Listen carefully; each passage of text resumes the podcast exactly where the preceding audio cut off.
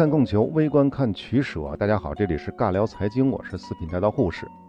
上一期呢，我们没讲完啊，玻利维亚的1950年的革命，随后呢，就是埃斯登索罗在1952年上台，进行了大刀阔斧的改革。那下面我们就来说他的改革的具体内容。首先，埃斯登索罗为了杜绝军人的干政，下令解散了旧军队。其次，成立了玻利维亚总工会，开始在工人矿山实行工人监督。第三，颁布了新选举法，规定呢，年满二十一岁的未婚和年满十八岁的已婚玻利维亚人，不论性别、职业、文化程度和财产收入，均享有选举权。这就是我们之前说的普选，大概有几百万玻利维亚人获得了真正的国民地位。第四是强行收购了主要由美国资本控制的三家锡矿公司，进行了国有化，这其中就包括了前面提到的那个玻利维亚首富帕迪尼奥的产业。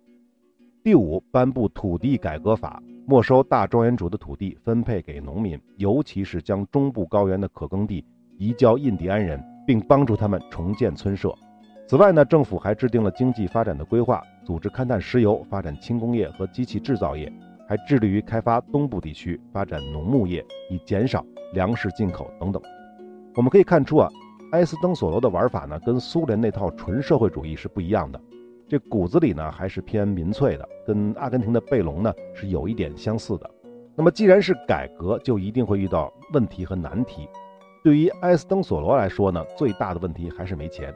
首先就是锡矿的国有化，毕竟啊，三大公司的背后就是玻利维亚最大的那三个锡矿公司，它的背后都是美国资本。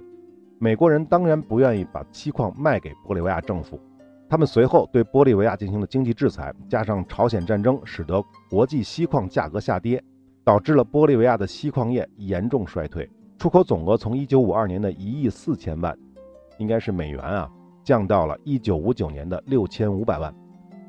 而且呢，对于锡矿的国有化，它不是明抢啊，前面说了是强买，是要花钱的，付出的总成本呢要超过两千两百万美元。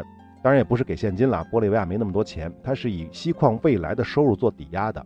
但是不管怎么样呢，这对于玻利维亚财政来说呢，也是一个不小的开支。这还没完啊，矿业国有化了，那矿工就是给政府打工了。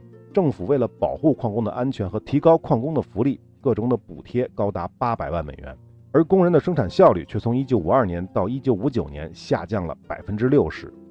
至于是为什么呢？我想也不用多解释，只要是中国啊，中国岁数大点人都明白，这叫社会主义大锅饭。只不过呢，在玻利维亚这叫民粹主义大锅饭。但同时呢，也说明了矿业寡头时代对矿工的剥削是有多严苛。不过呢，在美国人写的一本玻利维亚史当中是这么记载的：玻利维亚的矿业公司国有化之后，成为政治家捞取资本的工具。他们雇佣了以前两倍数量的工人。而工人的平均工作时间减少到三个小时，因此矿业公司付出的成本实际远远超过了他们的收入。到一九五九年，矿业公司每年至少亏损九百万美元。如果这个美国人说的是真事儿的话，那也就是说，玻利维亚的锡矿收归国有之后，反而是亏钱了。对于财政来说呢，不但没有有更多的收入，反而是亏的。这段是真是假，我们不清楚。但是工作效率比以前低，应该是肯定的。而且也可以理解，但是能低到这个程度，也是让人觉得挺奇葩的。那关于其他的一些政策，我们就不多说了，基本上也都是靠花钱来维持的。那更有意思的是呢，前面说了，埃斯登索罗及其政党并不是真正的左翼，在得不到美国资本的输入之后呢，也同时拒绝了玻利维亚共产党提出的从苏联那边获得发展矿业和冶炼的贷款以及技术支援的建议。那么埃斯登索罗为什么不想让苏联帮忙呢？原因还是在美国。埃斯登索罗当上总统的第二年，古巴就爆发了社会主义革命，一直持续到1959年革命成功。这美国人也在考虑啊，万一把玻利维亚逼得太狠的话，搞不好就会倒向苏联，就跟古巴一样了。因此呢，在随后的几年当中呢，美国还是继续的向玻利维亚提供资本的输入，只是规模呢就没有以前那么大了。目的呢，当然就是不能让你死，但是呢，也不能让你活得太舒服。那另外一个原因呢，就是跟他的民粹主义是有关系的。我们讲贝隆主义的时候就说过，他玩的是第三立场，就是既不跟你美国人好，也不跟你苏联好，我自己是一条路，他是这么个套路。所以这也是一个重要原因。总之呢，埃斯登佐罗上台之后的日子并不是那么的好过，政府每年的赤字呢高达百分之三十，怎么解决的呢？就只能通过印钞票来解决问题了。所以呢，这个时期的玻利维亚通货膨胀非常严重，靠谱的数字没有找到啊，大概参考一下，埃斯登索罗上台的时候规定一美元兑换一百九十玻利维亚货币，但到了一九五六年贬值到一美元兑换一万多。他上台是一九五二年，第一次上台一九五二年，也就是说四年的时间贬值了五十倍。那为了解决这个问题呢，埃斯登索罗做出了一些自相矛盾的政策来搞自救。一九五三年，埃斯登佐罗曾经下令外国石油公司啊必须要跟玻利维亚的公司合作，才能勘探和开采国内的油气资源。但是到了一九五五年，他就不得不修改了法令，只要外国公司缴纳纯利润的百分之十一。并且呢，对租借的土地交税就可以单独营业。结果这外国石油公司就蜂拥而至，瓜分了玻利维亚两千五百万英亩的油气开采权，而剩给国有石油公司的土地呢，只有九百万英亩。这一招自然是得到了一定的效果啊！玻利维亚的石油开采量从六十万桶很快就提升到了三百万桶，这就大大增加了相关的国家的税收。但是呢，这一招也遭到了左翼党派的普遍反对。认为这个埃斯登索罗他是背叛，那这样一来呢，这埃斯登索罗啊，最终是既得罪了右翼，也得罪了左翼，国内的反抗声音也就日益高涨了，各种叛乱也频频发生。为了自保，埃斯登索罗呢不得不再次打脸；为了平叛呢，他不得不重新建立了新军队。前面说了，不是把旧军队给解散了吗？他重新又建立了新军队，当然呢是要着重培养自己党派的成员来控制军队。但是呢，人是会变的。不仅呢，埃斯登索罗的军队会变，埃斯登索罗自己也会变。一九六零年，埃斯登索罗第二次执政之后，他开始从偏左转向了偏右。为了解决矿业公司的问题呢，他采取了完全相反的政策，主张跟美国人结盟，排斥左翼人士，打击工会，废除工人监督，冻结工人工资等等。这就遭到了左翼势力的更强烈的反对了。当时的副总统就主动辞职了。并且创立了民族革命党，专门跟他对着干。至于埃斯登索罗呢，虽然得罪了工人阶级，但是在农民，尤其是印第安人当中呢，声望还是很高的。所以他为了能够接着领导玻利维亚，修改了宪法，并且在一九六四年以百分之七十的得票率第三次连任。不过，这个百分之七十指的是有效选票，因为这次选举当中呢，有百分之二十的弃权票，也就是说，实际上他的得票率应该是百分之五六十啊。但即便是如此，还是比他第一次当选得票率要高，那次是百分之四十三。为什么呢？很简单，当时全国只有十几万人有选举权，现在有几百万人有选举权。那在这几百万人当中呢，虽然他失去了工人阶级的支持，但是在印第安人当中，尤其是农民阶级当中，艾斯登索罗的地位依然是稳定的。至于他重新建立起来的新军队呢，自然也是越来越倚重了，而且指定了空军司令。巴里恩托斯作为副总统的候选人，不过呢，这里毕竟是玻利维亚，是全世界最爱政变的国家之一。为什么说之一呢？因为中美洲的洪都拉斯啊、海地之类的也是此中的佼佼者，非洲什么的就更不必说了啊。正是埃斯登索罗的副总统巴里恩托斯发动了军事政变，原因自然是他根本就不支持埃斯登索罗的执政纲领，尤其是他的右倾思想。不过呢，巴里恩托斯并没有下杀手啊。让埃斯登索罗流亡了秘鲁。此后呢，埃斯登索罗在利马大学任经济学教授，并且呢还在联合国工作过。一九七一年，埃斯登索罗在玻利维亚新一轮的军事政变之后呢回国。一九七二年当选为民族主义革命运动全国领导人。然后在一九七四年，玻利维亚再度政变，军政府上台，这埃斯登索罗呢又又流亡了。这次呢去了巴拉圭。一九七八年的五月大赦之后才回国。一九七九年参加了总统竞选，但是失利了。直到一九八五年，埃斯登索罗代表民族主义革命运动参加了大选，得票数呢位居第二。但是呢，由于前三位候选人的票数啊都没有过半，所以呢就进行了议会投票。在这次议会的投票当中呢，埃斯登索罗第四次当选总统。那么埃斯登索罗这次上台之后呢，执行的是相对偏右的经济政策，缩减政府开支，鼓励私人经济，吸引海外投资。使得玻利维亚通货膨胀率大为下降，扭转了多年以来经济衰退的局面。二零零一年，埃斯登索罗去世，这位从玻利维亚革命起家的政治精英，在二十世纪的玻利维亚政坛留下了不可磨灭的印记。好，说完这个埃斯登索罗，是不是感觉又是一个特别特别拧巴的人？其实这个在南美啊是非常正常的。很多政治家最开始有自己的政治理念，觉得自己那套东西是靠谱的好使的，但是呢，他执政之后就会发现完全跟自己想的不太一样，有各种各样的原因，有本身你的理想就有问题，你原来的想法就有问题。客观上就有问题，还有呢，就是各国的情况是不一样的。你把外国的经验直接照搬到你的国家里，不一定就可以。应该准确的说呢，是大部分都是不可以的。所以，才会出现这种所谓的信仰危机。原来你信仰民粹，后来你信仰民族主义，再后来你信仰自由主义，就是你在不断的做的过程当中，发现了原来的各种各样的问题。这种情况呢，在南美各国是非常普遍的。当然，有的时候呢是体现在一个人的身上，一个政治家的身上；有的时候呢是体现在一个政党上；有的时候呢是体现在一个国家的身上。但是我不可否认的是啊，如果你一个人、一个政治家在这方面不断的摆来摆去，如果他的目的是单纯的就是为了这个国家好，而不是简简单单的为个人谋福利、为自己的这个集团谋福利的话，我觉得他还是值得肯定的。好，说完埃斯登索罗，我们要拉回来，拉回到一九六四到一九八二这个时期呢，玻利维亚一直处于军政府统治，只不过是左翼军政府和右翼军政府反复争夺政权的过程。这点呢比较有意思。我们之前讲阿根廷啊、乌拉圭啊、巴拉圭等等，只要是军政府上台，基本上都是右倾保守主义的，而玻利维亚则完全不同。这其中最重要的原因就是源自于玻利维亚革命，也就是。埃斯登索罗解散旧军队、重建新军队的这个过程，这就使得军队当中呢同时存在左翼和右翼势力，这也是跟南美各国完全不一样的地方。正是由于这种左右势力的斗争啊，这一时期的玻利维亚历届政府的统治多是残酷且腐败，造成了普遍性的社会动荡和严重的财务问题，恶性通胀也是十分严重的。那么在后面到一九八二年之后，一九八二、一九八三这个之后。玻利维亚终于进入了民选时代，但是呢，欺诈性的选举和经济增长缓慢仍旧阻碍着这个国家的进步。这段历史值得讲的内容呢，并不算太多。我们来说一下休克疗法。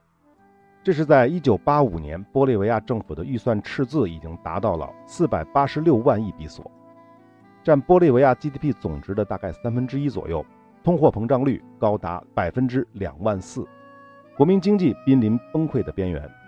这个时候呢，玻利维亚政府请来了休克疗法之父，美国的经济学家萨克森，或者叫萨克斯啊，由他来担任玻利维亚政府的经济顾问，并开启了玻利维亚的休克之路。从第二年开始，玻利维亚通胀率就被控制在百分之十到百分之十五，也就是说，从两万四降到了百分之十几。一九八七年，玻利维亚经济恢复了正增长。此后的一九八八年，通胀率为百分之二十一点五；一九八九年为百分之十六点六。同期，在萨克森的协助之下，玻利维亚的债务问题也得到了缓解。那么这个时期呢，很多人就称其为玻利维亚奇迹，并归结为休克疗法的成功案例。但实际上，我们讲过休克疗法的本质啊，说白了就是通过政策让国内资产以最快的速度降到最低。资产价格，这样呢就可以吸引外资进入抄底。那么对于玻利维亚来说呢，解决得了一时的危机，但解决不了玻利维亚长期的问题。所以此后的玻利维亚经济增长率呢，也就保持在百分之三左右的世界平均水平。这百分之三对于智利来说呢，对于阿根廷来说呢，应该还可以。但是对于玻利维亚而言呢，就不太合适了，因为它是一个最穷的国家。最后呢，我们来说一下二零零六年上台的莫拉莱斯。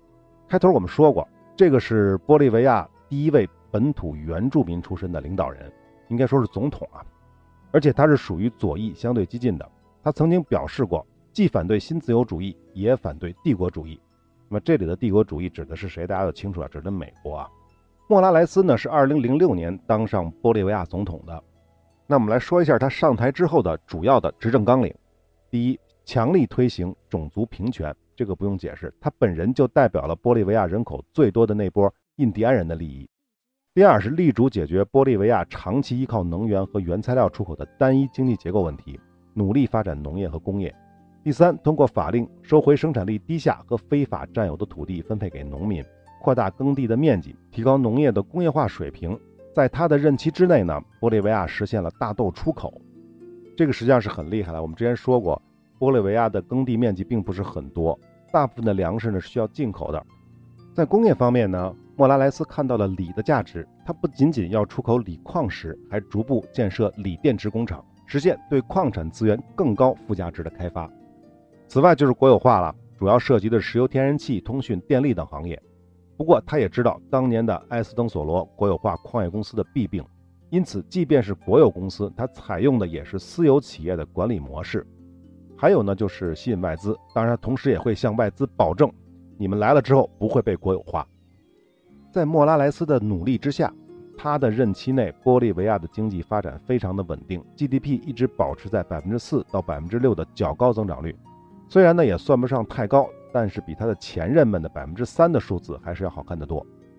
但是呢，即便如此，二零一九年，莫拉莱斯在大选中第四次获胜，但是呢被质疑选举舞弊，被迫下台，流亡了墨西哥。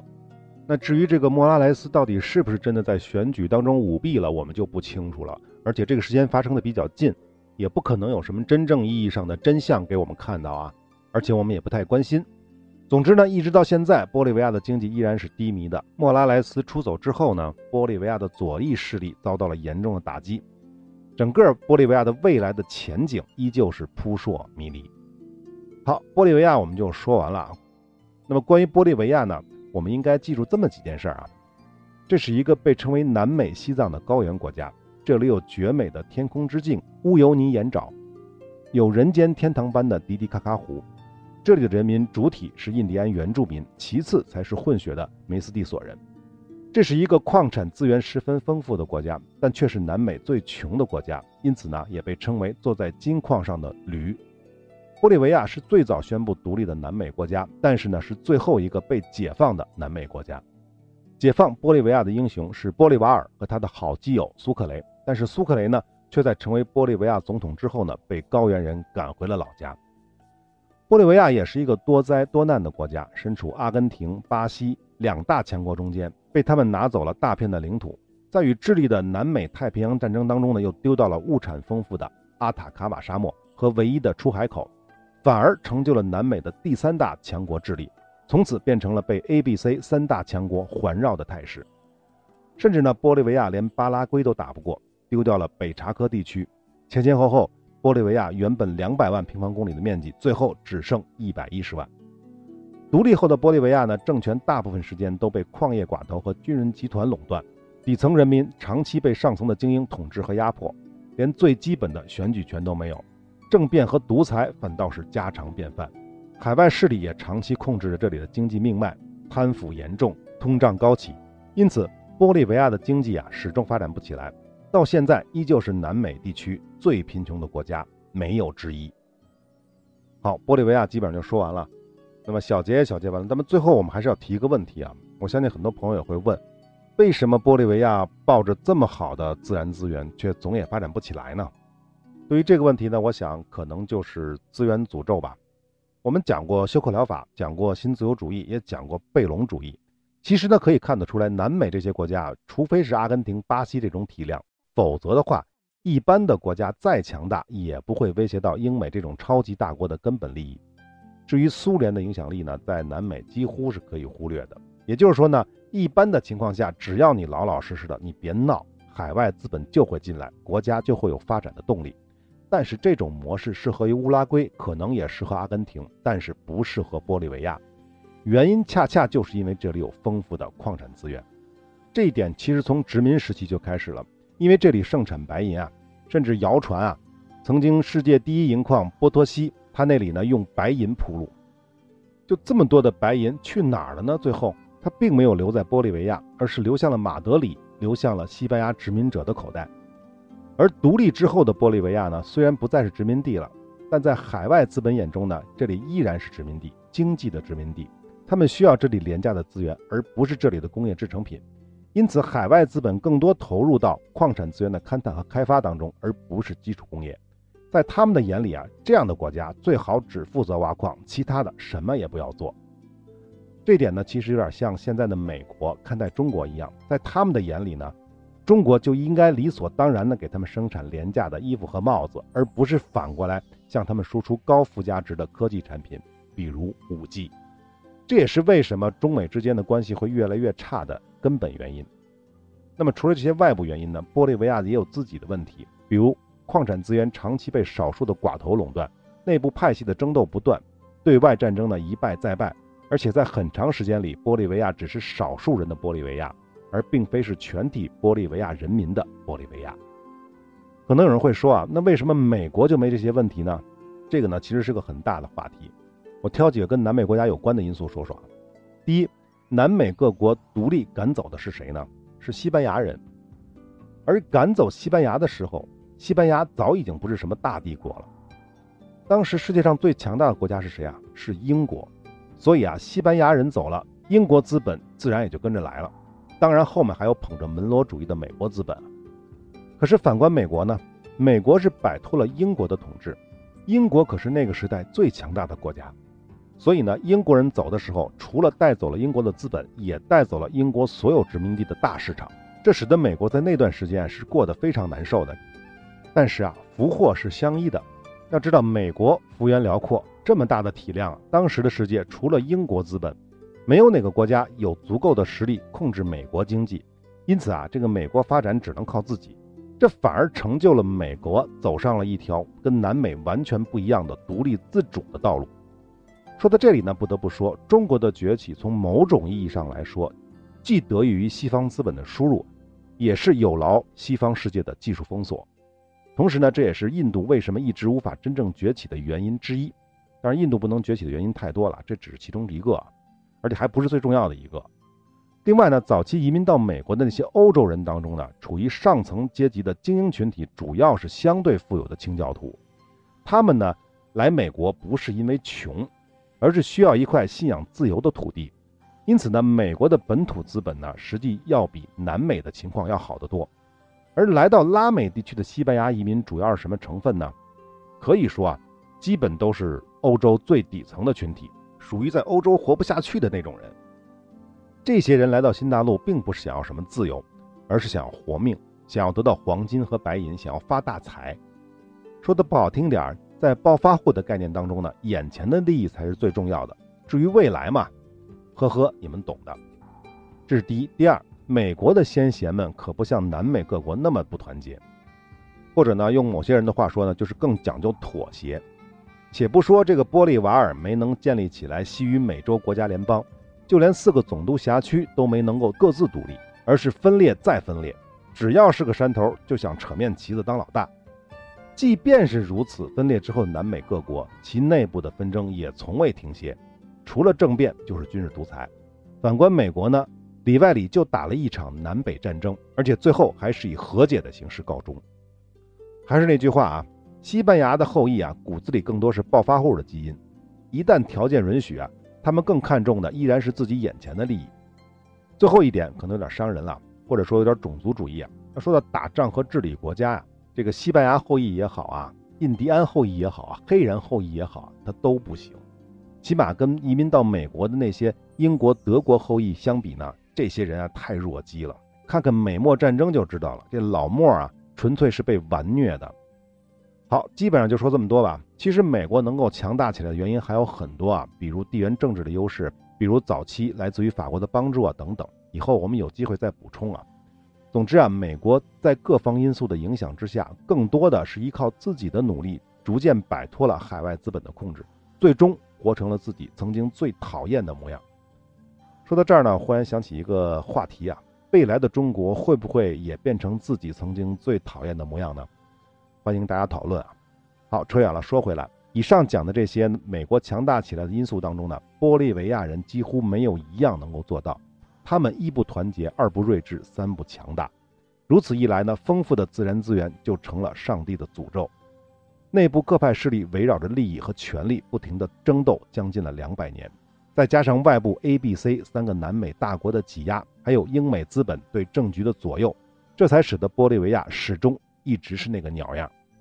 当然了，这并不意味着玻利维亚没有前途，只不过矿产资源再多也是有限的。如果不能尽早的解决单一的产业结构问题，玻利维亚的未来依旧是迷茫的。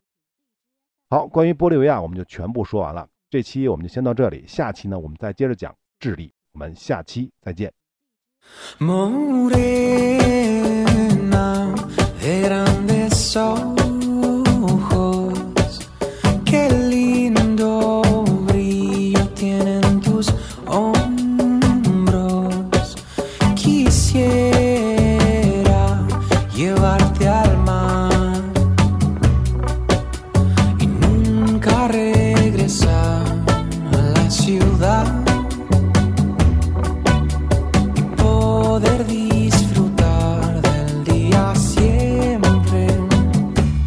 escuchado salsa oh, sin tu bañador, oh, he echado salsa.